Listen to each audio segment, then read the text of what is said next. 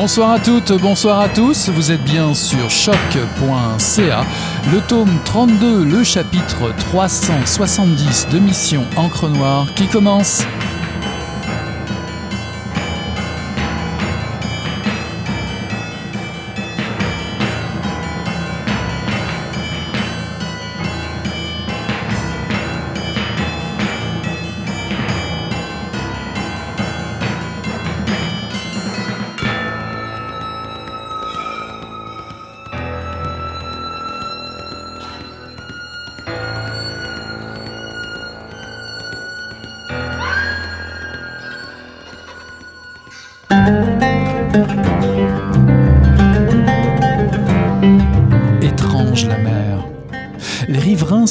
Donnent d'eau à la mer.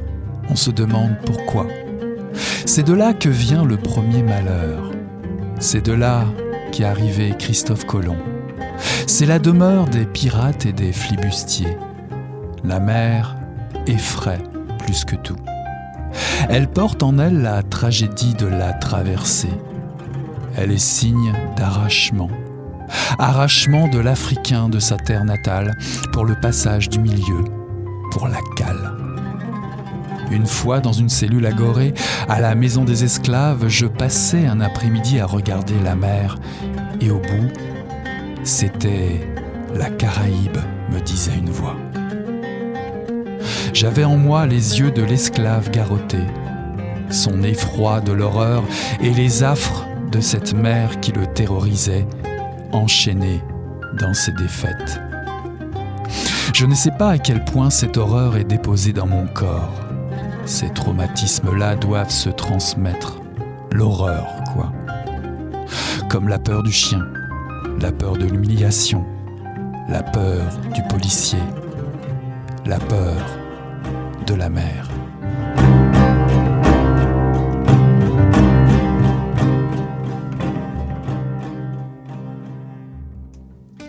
Bonsoir à toutes, bonsoir à tous. Ceci est un extrait des Racistes n'ont jamais vu la mer par Rodney Saint-Éloi et Yara El Gadban, paru en 2021 aux éditions Mémoire d'Encrier. Yara El Gadban et Rodney Saint-Éloi nous invitent ici à dialoguer. Sous une forme de conversation croisée, chacune et chacun se propose de nourrir ce livre à partir de sa propre expérience, de réflexion, d'observation et de souvenirs parfois intimes et personnels autour du thème du racisme. Librement, l'une et l'autre nous régalent de mots, d'idées, de poésie et d'anecdotes qui, malgré le sujet, vous feront voyager. Comme il est écrit ici, peut-être qu'il est temps pour les Blancs d'écouter et que le moyen le plus sûr est de raconter ces récits qu'on ne raconte pas. Poussons-nous sous l'arbre à palabres ce soir, aux côtés de mes invités Yarel Gadban et Rodney Saint-Éloi sont à Mission Encre Noire. Bonsoir Yara, bonsoir Rodney. Bonsoir Félix. Bonsoir.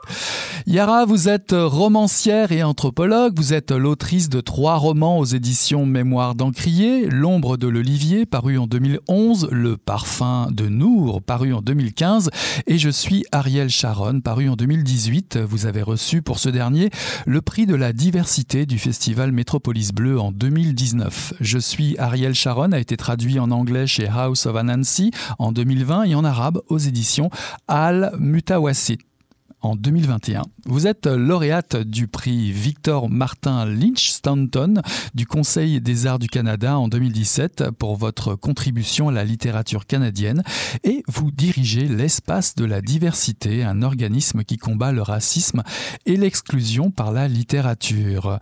Rodney, vous êtes né à Chatry en Haïti, vous êtes l'auteur d'une quinzaine de livres de poésie dont La fille du baobab brûlé qui était finaliste au prix des libraires en 2015 finaliste au prix du gouverneur général. Jacques Roche, je t'écris cette lettre parue en 2013, a lui aussi été finaliste du prix du gouverneur général. Vous avez reçu le prestigieux prix Charles Biddle en 2012, récompensant l'apport exceptionnel de personnes ayant immigré au Québec. Vous êtes éditeur à la tête des magnifiques éditions Mémoire d'Encrier, fondée en 2003, et vous êtes reçu en 2015 à l'Académie des lettres du Québec et en 2019 à l'Ordre des arts et des, et des lettres du Québec. Ma première question, vous êtes complices tous les deux depuis maintenant de nombreuses années au sein des éditions Mémoire d'Encrier. À l'instar de l'écrivain martiniquais Aimé Césaire et le poète libanais Nada El Haj, dont les citations se répondent en exergue de ce livre, Qu'est-ce qui vous a donné envie de publier vos conversations sur le racisme sous la forme de l'échange épistolaire, Rodney? En fait, c'est que ces échanges-là au quotidien, Yara et moi, nous sommes dans ces échanges-là. Et comme on parle beaucoup de racisme ces derniers temps, et puis j'ai eu une espèce de, de pensée, parce que tous les jours on nous appelle pour nous demander est-ce qu'il y a une manière de faire ci, est-ce qu'il y a une manière de faire ça. Et dès qu'il y a un problème qui se pose, les gens, les gens m'appellent ou bien appellent Yara. C'est comme si les gens pensaient qu'on avait en fait euh, le mode d'emploi. Et on a peut-être écrit ce livre pour que les gens ne croient pas que c'est notre responsabilité de répondre aux problèmes posés dans la société par le racisme. On a écrit ce livre peut-être pour dire aux gens que nous ne sommes pas des experts dans quelque chose, dans une problématique qu'on appelle le, racisme, et qu'on a envie de dire aux gens que le racisme concerne tout le monde. Yara et moi, nous nous sommes mis à nous parler, à risquer notre propre parole, nos propres expériences, et pour dire aux gens, nous aussi, nous vous invitons à nous dire, à parler, à décliner le racisme comme vous, vous l'avez vécu, aperçu, appréhendé, comme nous autres. Parce que le racisme concerne tout le monde. Et je pense que l'affaire de tout le monde aujourd'hui, c'est aussi le racisme. Parce que si on veut arriver à un vivre ensemble, à une société, à une mémoire apaisée, à une poétique de la relation, en fait, au, Québec, au Canada. Donc, je pense que les questions de relation doivent être pensées. Et s'il faut penser les questions de relation entre les êtres humains, ça ne peut pas être pensé en termes de discrimination, d'exclusion. Ça doit être pensé dans le cadre d'un vivre ensemble. Et c'est pourquoi c'est très simple. Et puis, ce que je voulais vous dire, je vais peut-être passer la parole à Yara pour qu'elle dise sa propre perspective. Et Eric, on a voulu faire le meilleur livre sur le racisme. C'est-à-dire un livre qui n'appartient pas aux racisés, un livre qui dirait aux blancs, aux blanches, que vous pouvez intervenir dans la conversation, puisque la conversation publique sur le racisme ne concerne, avons-nous compris, que les Noirs, les Arabes, les Chinois, en fait tous les gens racisés. Et on dit, mais non, si ça ne concerne que les gens racisés, on ne va pas pouvoir avancer mmh, dans mmh. la conversation, même sur le racisme. Bah justement, Yara, euh, le racisme, euh, rapidement, on constate qu'il s'agit de mots, qui, des mots qui disent le rejet, des mots qui enferment et, qui réduisent, qui empêchent de rêver la vie. Le racisme, est-ce d'abord une affaire de mots, selon vous? Ah, mais c'est pas juste une affaire de mots, parce qu'on le sent dans notre chair et dans notre corps. C'est-à-dire que les mots peuvent tuer, tout comme les mots peuvent émanciper, tout comme les mots peuvent libérer, tout comme les mots peuvent euh, emprisonner. Mais pour ceux qui, qui, vivent le, le, racisme ou qui ont vécu un incident où ils ont été victimes de racisme, je peux vous assurer qu'on le sent dans le corps. On le, il y a, je pense, un passage dans le livre où euh, euh, je parle de, il suffit que quelqu'un dise parfois quelque chose et c'est comme si ça t'habite et, ça te hante et tu, pendant une semaine, on peut ne pas dormir. Donc, euh, mais nous, en tant qu'écrivains, qu'est-ce que nous avons comme arme pour combattre cette expérience qu'on sent dans le corps? Mais nous avons le, les mots, nous avons l'imaginaire, nous avons la capacité de créer ce qui n'existe pas de donner à la, voix à ce qui n'a pas été entendu.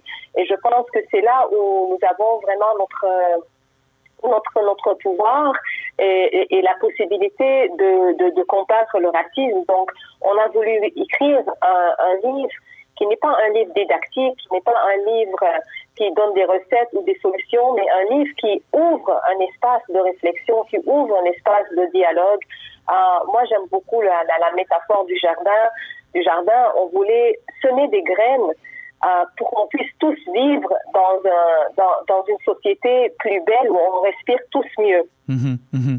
René, tout à l'heure, vous disiez que effectivement, vous n'êtes pas des spécialistes du, du racisme, mais vous l'avez intégré euh, dans vos vies. L'une et l'autre, vous avez immigré au Québec, laissant derrière vous une histoire, des proches, des souvenirs, l'enfance. Vous choisissez de nous raconter euh, vos anecdotes, vos premières fois, votre première rencontre avec le racisme ordinaire, terrible, intrusif, blessant.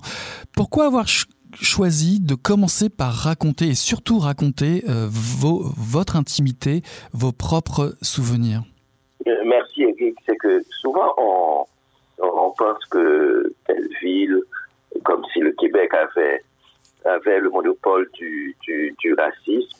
Et le Québec, c'est une province. Le racisme, c'est dans tous les continents, dans tous les pays que ça, que ça s'exerce. Et, c'est ça, on, voulait dire ça en commençant Yara par Dubaï et moi par, par Port-au-Prince. C'est-à-dire que nous, dans, dans, la ville où on est né, où on a grandi, dans notre enfance, on a fait face à quelque chose qui s'appelle le racisme. Donc il faut mettre les mots sur les choses. Et cette chose-là, c'était difficile pour nous de mettre les mots dessus. Parce qu'en fait, il faut qu'on arrive à nous guérir.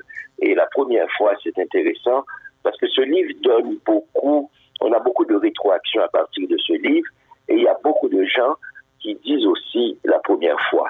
Et les gens qui disent la première fois, ces gens-là sont de toutes les couleurs, sont de toute origine, sont de toute euh, nationalité, sont de toute euh, religion. Et ça nous montre quoi? Ça nous montre que la question du racisme, c'est une question universelle. C'est pas une question qui concerne que les Haïtiens, que les Palestiniennes, que les, je veux dire que les Inuits, les Cris. C'est pas, c'est pas la question. C'est une question systémique. Donc, et c'est ça qui est important. Comme la question est une question systémique, donc il faudrait pas engager dans la commencer à engager la conversation sans risquer notre propre peau, sans risquer notre propre âme.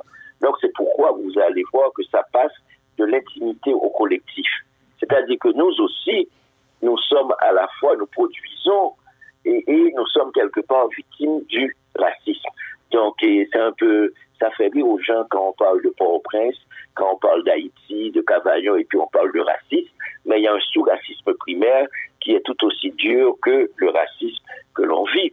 Moi, si, si vous voulez savoir, le racisme le plus le plus cru, le plus fort, le plus monstrueux que j'ai vécu, c'était au Cap Haïtien. Mm-hmm. Ça n'a rien à voir avec, avec, le, avec le Québec. Yara, vous écrivez Je voulais un passeport pour exister. Quand on immigre, pardon, quand on est réfugié, on découvre qu'exister va bien au-delà que le simple fait de, de naître, de respirer l'air du grand large. On doit exister noir sur blanc, un passeport. Ben déjà, c'est déjà une métaphore de le dire comme ça. C'est déjà toute une histoire, une histoire de pouvoir. À, quoi tient une identité, pas simplement un passeport? Oui, mais en fait, euh, c'est quand on est né réfugié, euh, le passeport est attaché non seulement à l'existence, c'est attaché à ton humanité même. Et c'était comme si sans papier, on était moins qu'humain. Et c'est comme si ça donnait le droit aux gens de nous, traiter autrement, de nous mettre de côté, de nous exclure. Et donc, le passeport, pour moi, c'était pas simplement pour voyager, pour visiter, mais pour, récupérer mon humanité, pour rapatrier mon humanité qui m'a été enlevée avec ma terre. Donc, euh, une chose qu'on a essayé de faire dans ce livre-là, puisque vous aviez parlé de, mots, c'est c'est de prendre ces mots-là qui semblent tellement clair de définition, presque banal. Tout le monde pense savoir qu'est-ce que ça veut dire un passeport. Mais est-ce qu'on sait vraiment ce que ça veut dire avoir un passeport ou ne pas avoir un passeport? Donc, on, a, on a repris beaucoup de ces mots-là qui, dans nos expériences d'exilés, dans nos expériences de personnes racisées, dans nos expériences aussi d'écrivains, on comprend, un mot peut euh, incarner, peut être habité par mille expériences mille perspectives, mille histoires, mille mémoires. Euh, et donc, on a essayé de, et il y a un mot que Rodney dit souvent, c'est on a essayé d'introduire peut-être un peu de chaos un peu de désordre dans le glossaire que tout le monde pense avoir maîtrisé. Parce mhm. que nous, on est des êtres qui sont souvent exclus du glossaire.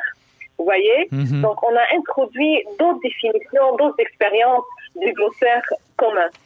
Le chaos nous ramène à l'idée de la mer, à l'idée de la mer du titre, qui a une signification particulière pour l'une et l'autre. Pour vous, René, la mer est tragédie, elle effraie. La mer, c'est l'effroi de l'esclave enchaîné. Pourquoi les racistes n'ont jamais vu la mer, René eh Merci, merci pour cette question. Et j'aime bien dire que je suis le petit, petit, petit fils d'un esclave d'Awada, un esclave qui vient de, la Guinée. En fait, ça me rattache à, la mer, ça me rattache à moi-même et ça me rattache à tout ce qui m'a précédé. Parce que souvent on vit en oubliant ceux qui nous ont, ceux qui nous ont précédés. Et je suis souvent dans des communautés sénégalaises où on a changé mon nom. Quand je rentre au Sénégal, je m'appelle Wagan Diaye je m'appelle Wagan Diaye. Donc, quand je rentre chez les Inuits, je m'appelle Outino Donc, quand je, en Haïti, je m'appelle Pépi. Donc, vous voyez, donc, c'est intéressant comment, en fait, on est des êtres de mer. Des êtres de mer, c'est-à-dire on regarde l'horizon. Et qu'est-ce que ça nous apprend? Ça nous apprend que d'autres vies sont possibles. C'est-à-dire quand on est dans la, quand on est à Corée, on peut dire, on regarde par une petite lucarne et qu'est-ce qu'on voit? Et puis on revoit l'histoire, l'histoire du passage du milieu, l'histoire transatlantique. On revoit toute cette histoire qui nous a défaite en tant qu'humains, qui nous a humiliés, qui nous a avilis. Et, on, ne doit pas s'en tenir à ça. Cette mère qui nous a avilis, il faut la rétablir comme mère. Il faut que ça redevienne ça redevienne une espèce de fertilisant pour notre propre humanité. J'aime bien quand il y a la parole de, renverser. La mer est un, est un dépassement. Et nous ne pouvons entrer en relation que si nous arrivons à frapper à la porte de la justice. Si nous avons rendez-vous avec l'histoire, c'est-à-dire si nous devenons beaucoup plus grands que nos petites communautés. Dans ce livre, ce qu'on a essayé de faire avec la mer, c'est de produire l'humanité. Je pense que la mer produit la tragédie et la mer produit aussi euh, l'altérité. Et il y a une idée, Eric, en fait, l'idée c'est que on, est, la vie est une course au bonheur, on est tranquille, on est confortable, mais la majorité de la population mondiale vit des tragédies immenses. C'est-à-dire, et, et appelé le livre Les racistes n'ont jamais vu la mer, c'est-à-dire que les racistes n'ont jamais euh, percé les murs, les, les, racistes n'ont jamais trouvé la, une définition de l'horizon. L'horizon, c'est tout ce qui est autre que nous. L'horizon, c'est désapprendre à vivre tel qu'on nous a appris à vivre pour pouvoir accueillir l'autre. C'est pouvoir faire altérité. Mhm. Et c'est pourquoi Yara et moi, nous avons pensé et ce titre, et parce que la mer, elle est, on dit qu'elle est bleue, mais en, vérité, elle est de toutes les couleurs, la mer. pour sortir de l'ornière du racisme, pour euh, ouvrir nos, horizons, vous décidez aussi de partager vos références aux anciens, à vos pères, à vos mères euh, littéraires, en littérature, euh, oserais-je dire. Il y a d'ailleurs plusieurs titres en commun qui occupent une place particulière dans votre livre. J'ai relevé Gouverneur de la Rosée de Jacques Roumain, Jean-Claude Charles avec Manhattan Blues, Betty de Tiffany McDaniel, Daniel, Anna Arendt de la Révolution, Mural de Mahmoud euh, Darwish, et étonnamment, Autant on emporte le vent de Margaret Mitchell. J'imagine mal Red Butler tendre la main à Jean-Claude Charles, mais il y a surtout un autre personnage qui fascine, qui vous fascine tous les deux et qui vous sert dans votre échange euh, ensemble, c'est Mamie. Qui est Mamie? Rappelez-nous qui est Mamie Yara, euh, la fameuse nounou de Scarlett, et pourquoi, pourquoi nourrit-elle votre échange? Que faire avec Autant on emporte le vent, autant le dire comme ça? Oui, en fait, on voulait, on voulait dans ce livre montrer en fait comment nous-mêmes on a pris conscience du racisme. C'est pas parce que Rodney est noir et moi je suis une arabe qu'on a comme une espèce de connaissance innée du racisme. Donc, euh, autant dans emporte le vent, ça a été mon premier contact avec la littérature états-unienne. Et j'étais tombée amoureuse du roman. C'était, il y avait de l'aventure, il y avait la guerre, il y avait l'amour, il y avait surtout des, personnages euh, débordants de, de, de tous bords. Um, et ça m'a pris en fait plusieurs années et plusieurs autres lectures pour euh, me rendre compte de tout en fait les angles morts du roman, c'est-à-dire un roman qui glorifiait la vie sur la plantation et qui passait sous silence l'esclavage. Un roman où les personnages noirs sont présentés comme étant des personnages heureux de vivre dans leurs conditions d'esclaves. Euh, et qui au contraire veulent, euh, veulent même lutter pour préserver euh, la, culture de la plantation. Et donc il y avait il y avait la nounou de Scarlett O'Hara, Mani, qui était un personnage qui m'avait frappé quand j'étais quand j'étais plus jeune et peut-être sans le savoir c'est parce que c'était un personnage qui qui se rapprochait plus de qui j'étais Scarlett O'Hara, c'était comme un fantasme parce qu'elle est tellement loin de moi. Mais Mamie, je pouvais imaginer ma grand-mère, je pouvais imaginer plein de femmes autour de moi. Euh, et on se pose la question, Rodney et moi, mais dans un roman comme en emporte le vent, où est la voix de Mamie Et si Mamie racontait l'histoire de Autant en emporte le vent, mhm. qu'est-ce qui a été emporté? Est-ce que c'était les bases sur la plantation? Ou est-ce que c'est la liberté de tout un peuple qui a été emportée, n'est-ce pas? Est-ce que c'est vraiment, euh, est-ce que c'est vraiment une perte euh, d'une culture? Ou est-ce que c'est euh, quelqu'un qui qui reprend ou qui lutte pour sa liberté? Mhm. Et donc, on a voulu la, la, question que moi je me pose est-ce qu'on doit arrêter de lire Est-ce qu'on doit arrêter de lire euh, autant on emporte le vent? Et en fait, ce que je dis, non, il faut pas arrêter de lire entendant on emporte le vent, mais il faut pas que ce soit seulement la voix de Scarlett et de Red Butler qu'on entend. Mhm. Il faut qu'on entende la voix de Mamie. Vous voyez? Mhm. Il faut qu'on sache que cette histoire-là a la pleine d'ombre qu'on n'a pas encore éclaircie. Mhm. Et donc, c'est dans ce sens-là qu'on a euh, que, que j'ai voulu en parler. Alors vous aussi, Rodney, vous avez, apprécié la lecture d'un livre comme Betty de Tiffany McDaniel. On, on vous suit à échanger autour de, de ce livre, mais à l'idée de, de dépossession, vous opposez l'idée de réparation. Racontez exige une éthique. Alors je me suis demandé, est-ce que lire euh, exige également euh, une éthique? De quoi dépend cette éthique? Vous racontez avoir lu James Baldwin en Haïti, puis plus tard relu le même James Baldwin, Baldwin au Québec, et, et vous dites que vous avez découvert que ce n'était pas le même écrivain. Alors pourquoi une question d'éthique, René? La lecture nous met dans une posture, je dirais dans une posture à la fois de, de, de, puissance et de réactivation de ce qu'on lit. C'est-à-dire que quand j'étais en Haïti, je ne savais pas que j'étais un nègre, en fait. Le mot nègre en Haïti veut dire un être humain. Donc j'étais complètement dans, dans une espèce d'altérité avec James Baldwin qui, qui, pour moi, moi je pensais que c'était loin de moi, puisque en fait j'étais en fait, j'étais en Haïti, tout le monde était noir. Donc, le, racisme qui existait en Haïti, je le mettais sous le compte de l'imbécilité ou bien de l'ignorance. Parce qu'on était à, en fait, on était à 99,99% des Noirs, bien que quelques mulattes se croient, en fait, euh, se prennent pour des Blancs, ou bien c'est leur propre préjugé, c'est leur affaire, c'est leur ignorance. Donc, quand je suis arrivé ici, quand je me mets à lire James Baldwin, ma perspective a, changé. Parce que une fois arrivé ici, ce qui a changé ma perspective, c'est qu'on m'appelle minorité visible. J'ai compris qu'il y avait une guerre raciale, que la race était une guerre. Donc, qui va gagner cette guerre? Qui l'a gagnée?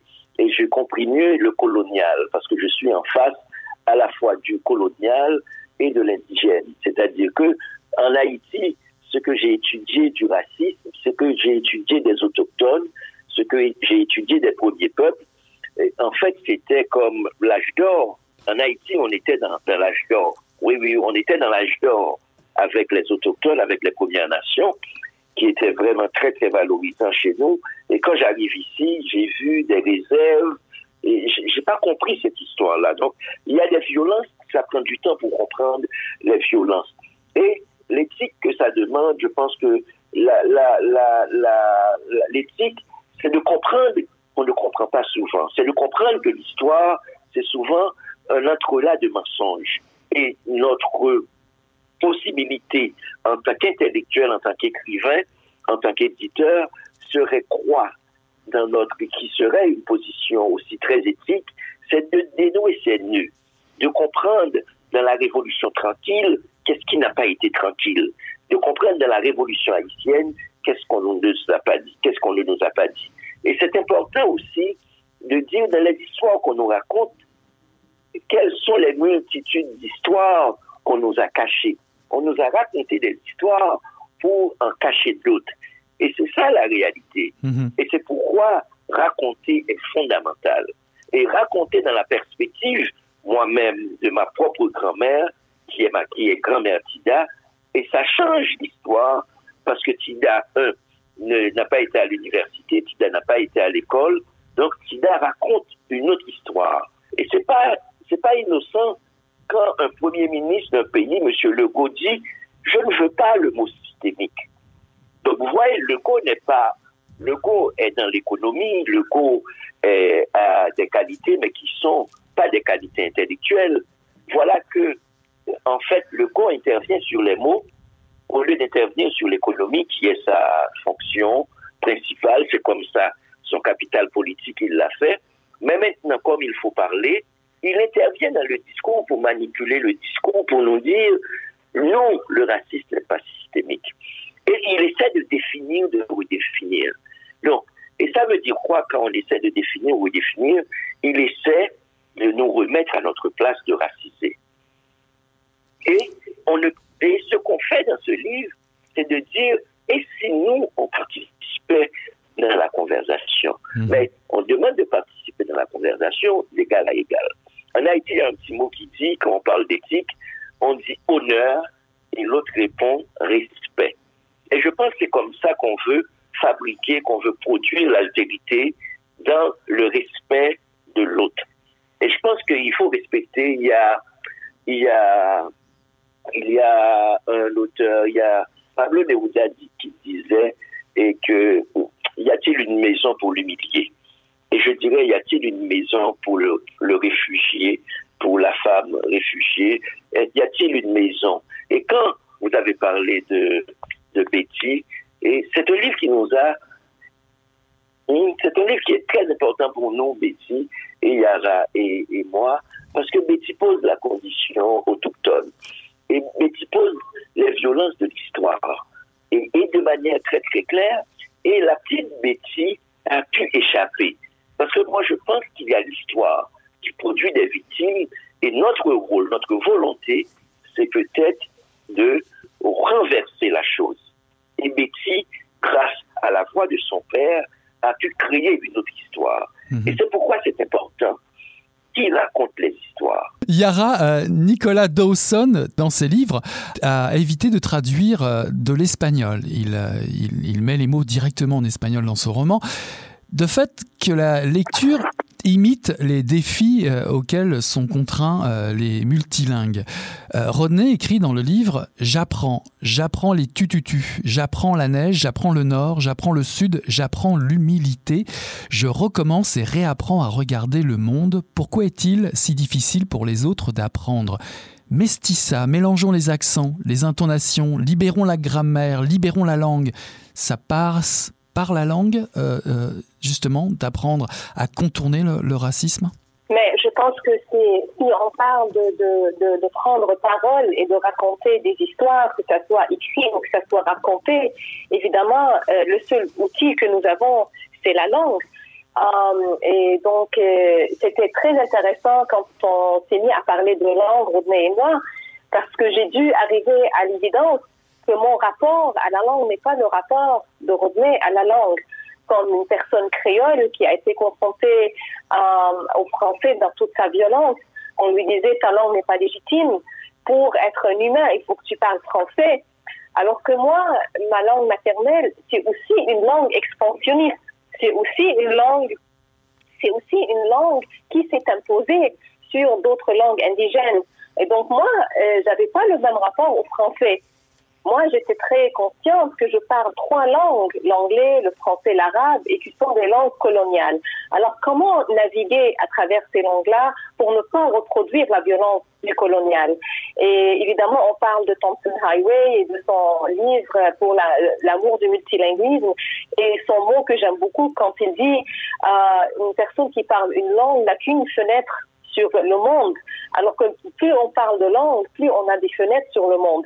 Et je pense que quand on a trois, quatre langues euh, à notre disposition, on peut toujours justement déplacer les cadres parce qu'on peut aller chercher d'autres imaginaires, on peut aller chercher d'autres sensibilités, on peut aller chercher d'autres histoires et d'autres mémoires qu'incarnent ces langues-là, et on peut introduire justement le désordre et le chaos dans l'ordre établi tu vois. Et donc, c'est dans ce sens-là que pour nous, c'est un passage obligé de passer par la langue. Euh, se poser la question des langues que l'on parle, des langues que l'on maîtrise. On est très conscient, Rodney et moi, qu'on écrit dans une langue qui reste une langue coloniale, qui reste une langue qui s'est imposée euh, sur à peu près le corps du monde, sinon plus.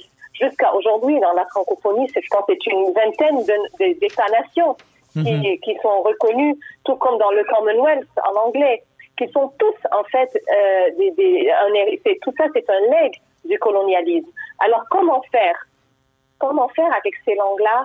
Eh bien, c'est en introduisant une part de nous-mêmes, en introduisant une part d'arabité, en introduisant une part de créolité, en questionnant la grammaire, en disant mais non mais j'ai pas besoin de suivre les règles de la grammaire moi en tant qu'écrivaine je peux proposer d'autres façons d'écrire, d'autres façons de parler. Je peux faire comme Jean-Claude Charles et décider de mettre un point au beau milieu d'une phrase, vous voyez, et d'introduire le rythme, d'introduire le jazz, d'introduire l'arabesque dans la langue française. Et je pense que la langue, si elle veut survivre, il faut qu'elle introduise en elle-même toutes ses altérités et ses multitudes. Avec la mer, on n'oublie jamais l'horizon, la mer guérit toujours. Voir la mer, c'est tenir entre ses mains la lumière, le feu de toutes les appartenances et de, tous les possibles. Voilà un dernier extrait de ce livre magique, Les racistes n'ont jamais vu la mer, par Rodney Saint-Éloi et Yara El Gadban, paru en 2021 aux éditions Mémoire d'Encrier. Merci beaucoup Yara et merci beaucoup Rodney, c'est toujours un très très grand plaisir de vous recevoir voir à Mission Encre Noire.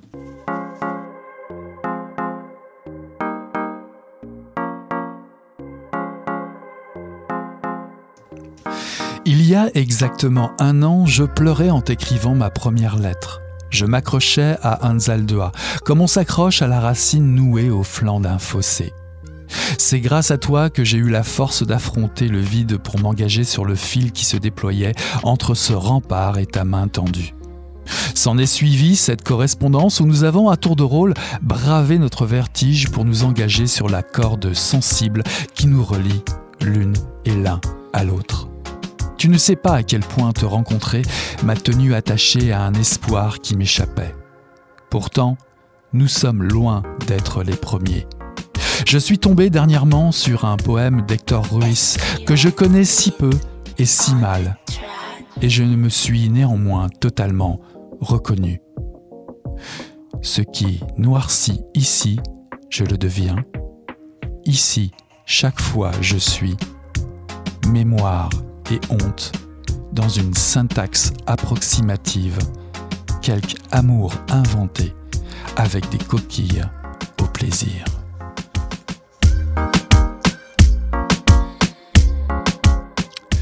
Ceci est un extrait de Nous sommes un continent, correspondance Mestissa par Nicolas Dawson et Karine Rousseau, paru en 2021 aux éditions Triptyque dans la collection Difforme.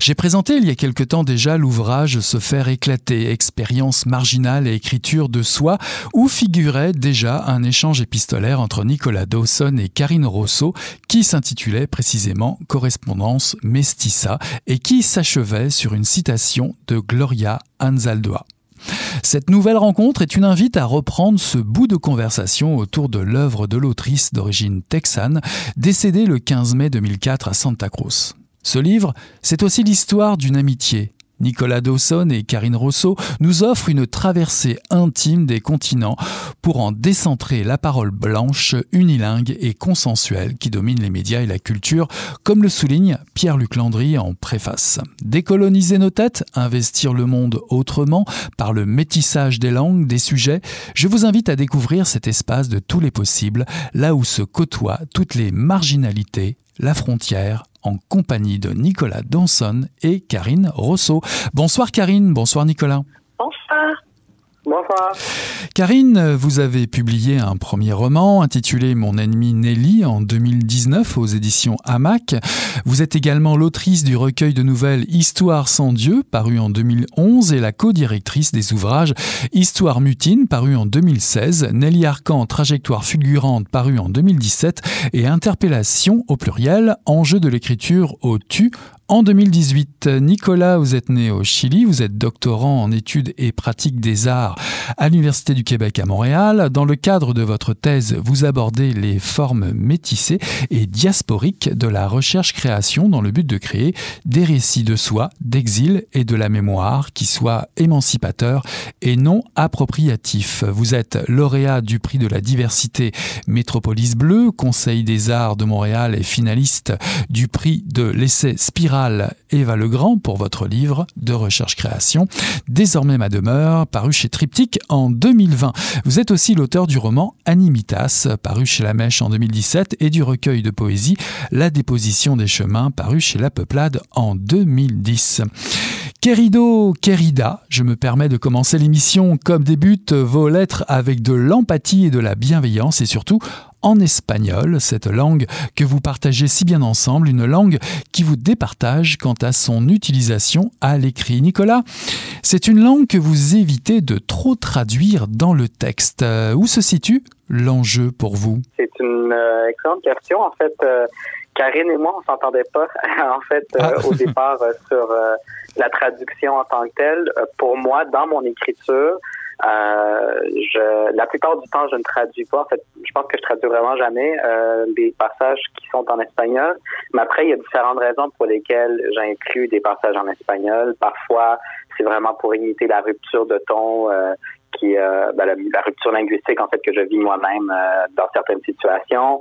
Parfois, c'est vraiment pour des discours rapportés. Ça dépend vraiment des ouvrages. Euh, dans le cas ici, c'était un peu le langage que Karine et moi avons un peu élaboré ensemble dans la vraie vie autant que dans l'écriture. Il nous arrive de marcher des mots en espagnol, des phrases complètes en espagnol, parce que ce sont c'est une langue qui nous habite. moi, je préfère ne pas traduire simplement parce que l'espagnol est une langue assez proche du français pour, euh, à mon avis, pour que ça ne euh, ça n'altère pas vraiment trop la, compréhension, mais aussi pour que euh, pour, pour, que ce soit du travail, pour que les gens puissent travailler à, à, cette compréhension-là et puissent faire l'expérience du saut d'une langue à une autre avec toutes les absences et tous les efforts que ça demande. Mm-hmm. Alors une fois de plus, la préface du livre est, l'œuvre de Pierre-Luc Landry. Je dis une fois de plus parce que ça a déjà peut-être été le cas avec euh, l'ouvrage précédent qui réunissait plusieurs autrices et plusieurs auteurs dans le même livre. Je parle du livre Éclaté. Est-ce que c'est cette brève, conversation entre vous deux qui vous a donné l'envie, euh, euh, Karine, de vous plonger dans cette aventure de ce nouveau livre? Tout à fait. L'aventure a commencé euh, par euh, par le texte qu'on publie dans Ce Phare éclaté et qu'on devait aller euh, présenter. En fait, qu'on est allé présenter à Toronto. Et puis après avoir fait l'exercice, je pense qu'on on a, on a, tellement aimé ça, Nicolas et moi, échanger ben, sur nos, nos réalités respectives, nos expériences, mais aussi sur notre compréhension de l'œuvre d'Anchaldo. On a tellement aimé échanger de cette façon-là qu'on a, on a tout simplement décidé de poursuivre l'aventure et de, poursuivre notre correspondance. En fait, c'est comme ça que les choses se sont passées. Mhm. Alors, il y a un nom, une œuvre qui est au cœur du livre une nouvelle fois, c'est celui de Gloria Anzaldúa, cette autrice d'origine texane qui vous permet, comme le dit euh, Pierre-Luc Landry, de faire, de jeter ou de faire des ponts entre ce qui, euh, ce, que nous écrivons au nord du 45e parallèle et ce qui se raconte au sud dans les espaces liminaux de la Népentla. Gloria est-elle le point de mire, l'amorce de ce livre, Nicolas? Euh, Oui, vraiment. En fait, euh, Karine et moi, on se connaissait pas euh, avant de commencer à correspondre et on a commencé à correspondre pour écrire un texte sur Ansaldoa ensemble après que je l'ai vu, moi, faire une communication dans un colloque que j'avais co-organisé. Euh, sa communication portait entre autres sur Gloria Ansaldoa, aussi sur Lily Arcan. Et donc, c'est vraiment le, travail de Gloria Ansaldoa qui était au centre de notre de notre travail et de notre collaboration. Euh, Karine a beaucoup travaillé avec euh, le travail d'Ansaldoa dans sa thèse. Je travaille beaucoup actuellement avec Ansaldoa dans le cadre de ma thèse. Et puis, euh, sans être des spécialistes de, son travail, on, on, elle nous a beaucoup, beaucoup inspiré individuellement. Et donc, c'est à partir de son travail à elle qu'on a commencé à, à, s'écrire.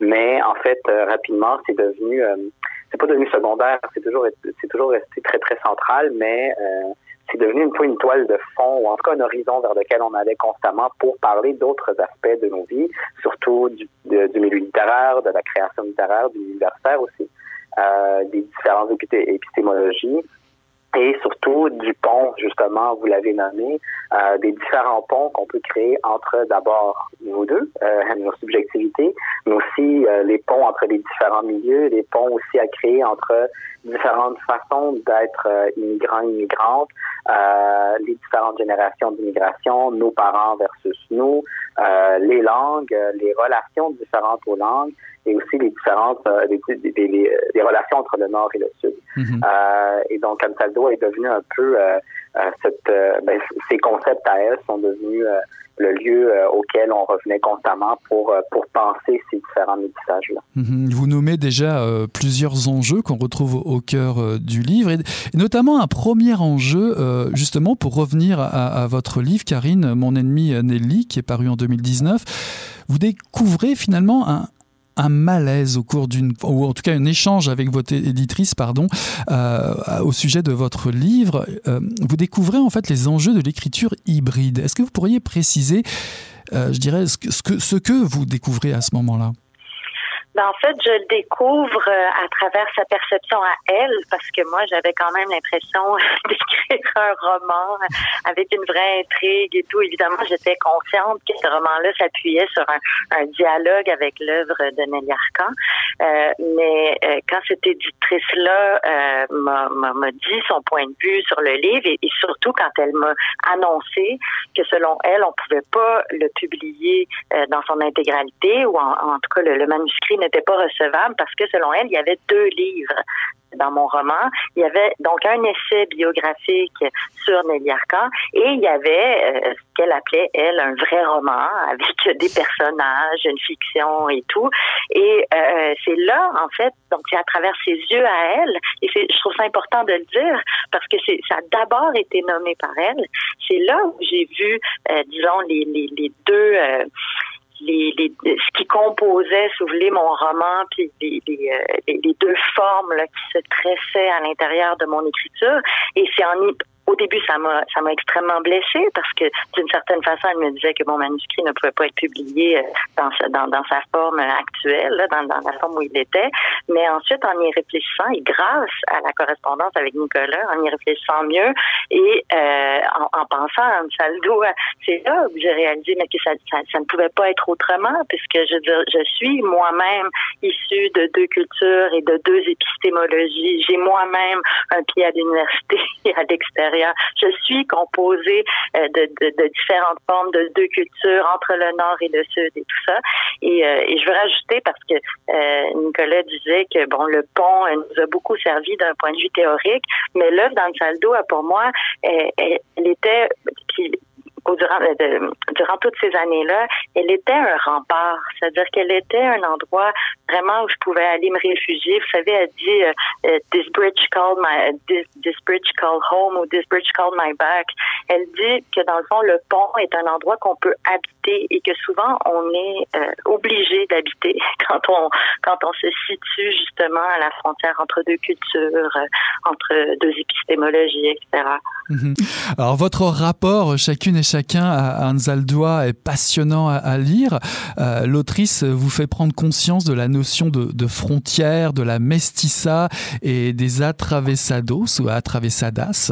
Euh, qui, trouvez-vous dans cette terre du milieu? Comment les combats des atravessados, atravessadas rejoignent-ils, rejoignent-elles d'autres sphères comme, comme les groupes marginalisés, euh, Karine? Oh mon Dieu, c'est toute cette question. Puis c'est sûr que c'est difficile de de pas euh, de pas s'approprier la souffrance de gens qui vivent réellement là dans, dans, dans des frontières ou qui doivent réellement traverser des frontières parce que nous on, on le pense euh, Nicolas Nicolas et moi de façon euh, très symbolique. On le pense à travers la littérature, on le pense évidemment à travers le politique aussi, à travers la société. Mais moi je peux pas m'empêcher puis je le fais durant le livre toujours de penser de, de de, comment dire, d'avoir une pensée euh, pour les personnes qui, pour qui les frontières sont géographiques. C'est des réalités euh, euh, auxquelles ils sont confrontés réellement et puis je veux dire qui, les menacent, qui menacent leur vie, qui menacent leur, leurs enfants, leur famille, etc. Donc j'ai tendance, oui, on, s'identifie aux atravessades, aux atravessades, on, on le fait dans une perspective queer, c'est-à-dire toutes les personnes qui ne s'identifient pas dans un genre complètement binaire, euh, qui sont entre euh, euh, bon les hétérosexuels, les homosexuels, les hommes, les femmes, et qui sont aussi entre des catégories binaires comme peuvent l'être les natifs, les migrants, etc. Mais encore une fois, j'insiste, il y, a quand même il y, a quand même des, des réelles frontières que des gens doivent traverser en mettant leur vie en danger. Et ça, je pense qu'on se fait vraiment un devoir de le rappeler plusieurs fois dans le livre, et, et on voit à quel point cette violence-là, elle peut se déployer à, tous ces niveaux-là et justement mettre en danger réellement la vie des gens. Ce qui est, étonnant et remarquable dans ce livre, c'est que vous êtes, vous tentez d'être le plus transparent euh, possible avec euh, votre lectorat. Vous avouez avoir, quand vous a reproché euh, de, de, vous inspirer de personnes qui ne vous lisent pas, qui, euh, qui ne se voient pas, euh, euh, qui ne se voient pas sujet de vos réflexions, que, que vous écrivez sans vous salir les mains. Or, justement, à la lecture, c'est tout l'inverse. Enfin, en tout cas, moi, je le, je le comprends à l'inverse. L'intérêt de votre démarche, c'est de rendre visible, voire physiquement palpable dans le texte, en prenant justement, en, en mariant différentes langues à travers le langage, de faire apparaître ces personnes ou alors euh, suis-je dans le champ euh, Nicolas? Euh, non pas du tout. A pas dans le champ du tout. Oui cette idée là mais on n'a pas une écriture en tout cas je permets-moi de parler pour pour nous deux Karine ce projet là n'a pas été écrit dans euh, d'abord et avant tout dans euh, cette euh, comme une mission pour donner la voix aux gens qui n'ont pas de voix dans l'espace public parce que nous avons une voix Karine et moi dans l'espace public euh, notre correspondance peut je pense être intéressante pour des personnes dans la mesure où on est on est bah, relativement connu dans le milieu en tout cas on a on, a écrit des livres on a déjà une voix on a déjà une place à la table t'sais. donc on, on est vrai on prétend pas du tout donner la voix aux, aux laissés pour compte mais on prétend par contre euh, parler de ces différentes réalités et nous situer et appeler les autres à se situer par rapport à différentes réalités dans ces milieux-là, dont celles qui, euh, dont on fait pas partie, dont celles qui font de nous des privilégiés. T'sais. Donc, euh, donc ça. Après, cette correspondance-là ne visait pas à être publiée pendant un certain temps. On a comme décidé éventuellement d'en faire un livre, mais ça a pris plusieurs lettres avant euh, qu'on assume chacun, chacune de notre bord, et après ça qu'on le dise, euh, avant de c'est ça, avant de considérer euh, cette correspondance-là comme un livre. Donc il y avait aussi cette idée que ce projet-là est un projet relativement privé qui s'est transformé en un projet relativement public. Karine, vous écrivez euh, Nous tournons en rond, nous ne savons plus comment réagir. Un bon militant est un militant dépressif et impuissant. Pendant ce temps-là, le monde vit une nouvelle crise migratoire. Alors, ma question, c'est comment participer aux vraies luttes? D'ailleurs c'est une question que je pourrais poser à Nicolas parce que vous vous la posez aussi lors d'un voyage au Chili mais c'est une question que vous soulevez euh, l'une et l'autre comment participer aux vraies luttes Karine? Pense vraiment bien humblement qu'on le fait euh, à tâtons, comme on le fait là, en ce moment avec vous en répondant euh, aux questions, mais en hésitant, en prenant certaines précautions, en réfléchissant à voix haute en, en, en, descendant dans la rue. Euh, c'est sûr que je, je partage ce que Nicolas dit. Moi non plus, je veux pas nécessairement hiérarchiser euh, les cris et euh, ce qu'on ce qu'on scande dans la rue, mais euh, quand même souvent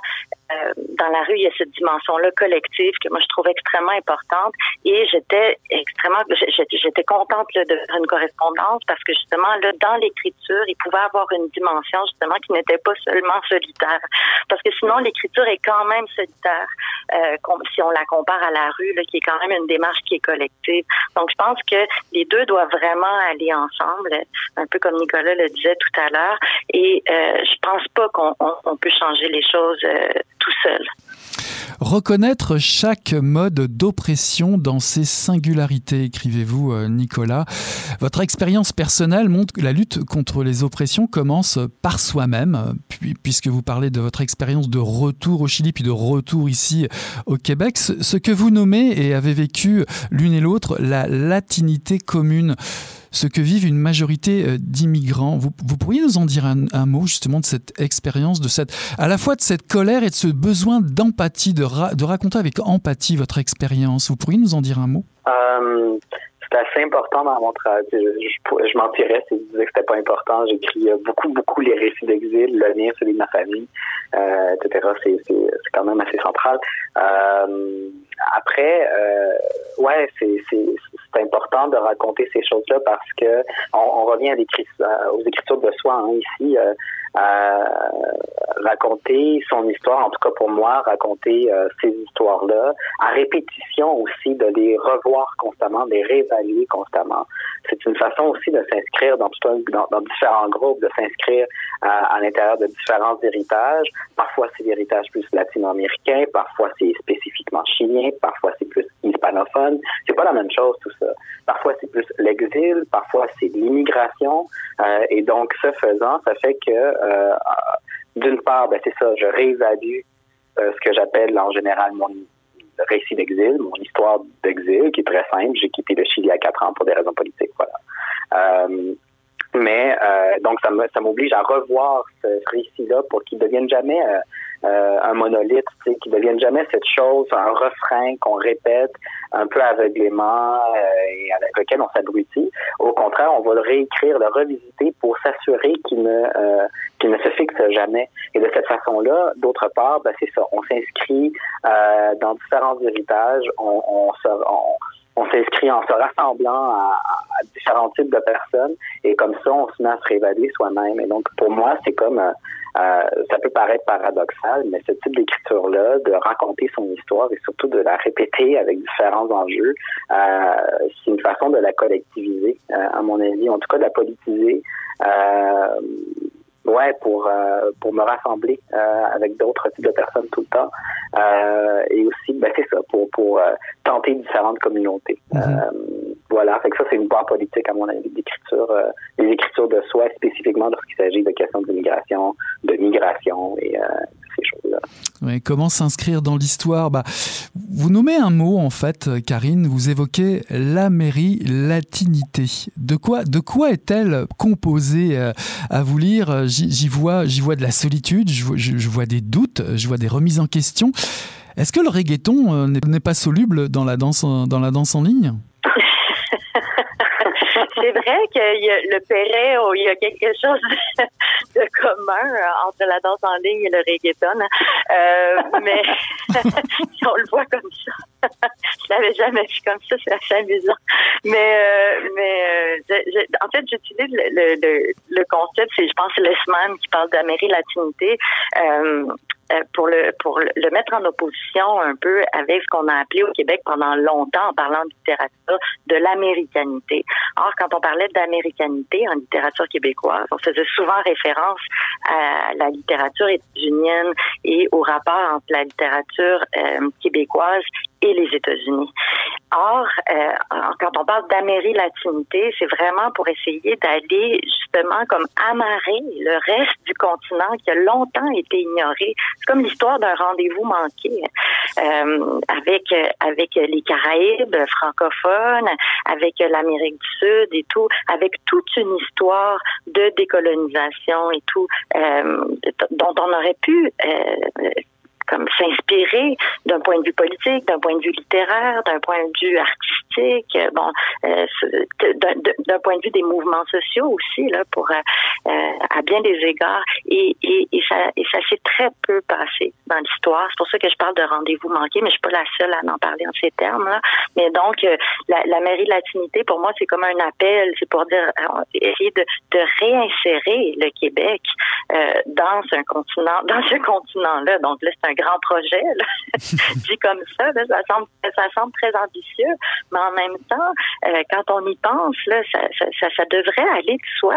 Je veux dire, on est toujours là en train, on, on, on, se, on se décrit nous-mêmes comme si on était coincé entre les États-Unis et la France, d'un point de vue linguistique. Et euh, alors qu'il y a d'autres cultures francophones euh, en Amérique, il y a d'autres histoires desquelles on, on pourrait s'inspirer, etc. Et donc, je pense que le livre tente de faire ça, euh, bien noblement, là, mais, mais tente de le faire à travers la littérature, à travers nos expériences, nos voyages, à travers nos histoires, les histoires familiales aussi qu'on décrit. Donc, euh, oui, c'est un peu ça. Il y a de grandes figures intellectuelles hein, qui se répondent euh, dans, dans, votre livre, Paul B. Preciado avec Testo Genki, Gloria Anzaldúa, on en a déjà parlé, Maria Elmacé.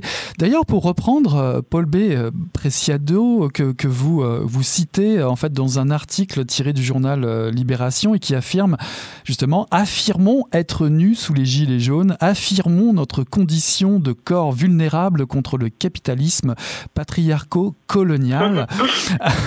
D'ailleurs, le, le, philosophe espagnol propose que chaque gilet nu embrasse une bouche chaque jour différente, sans identité et sans papier.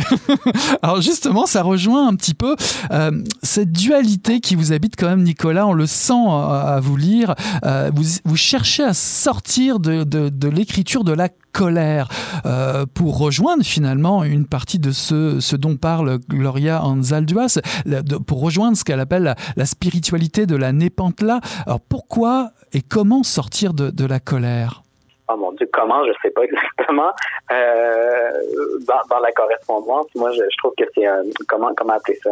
Euh, c'est pas un échec, mais euh, en tout cas un problème euh, qu'on qu'on rencontrait Karine et moi.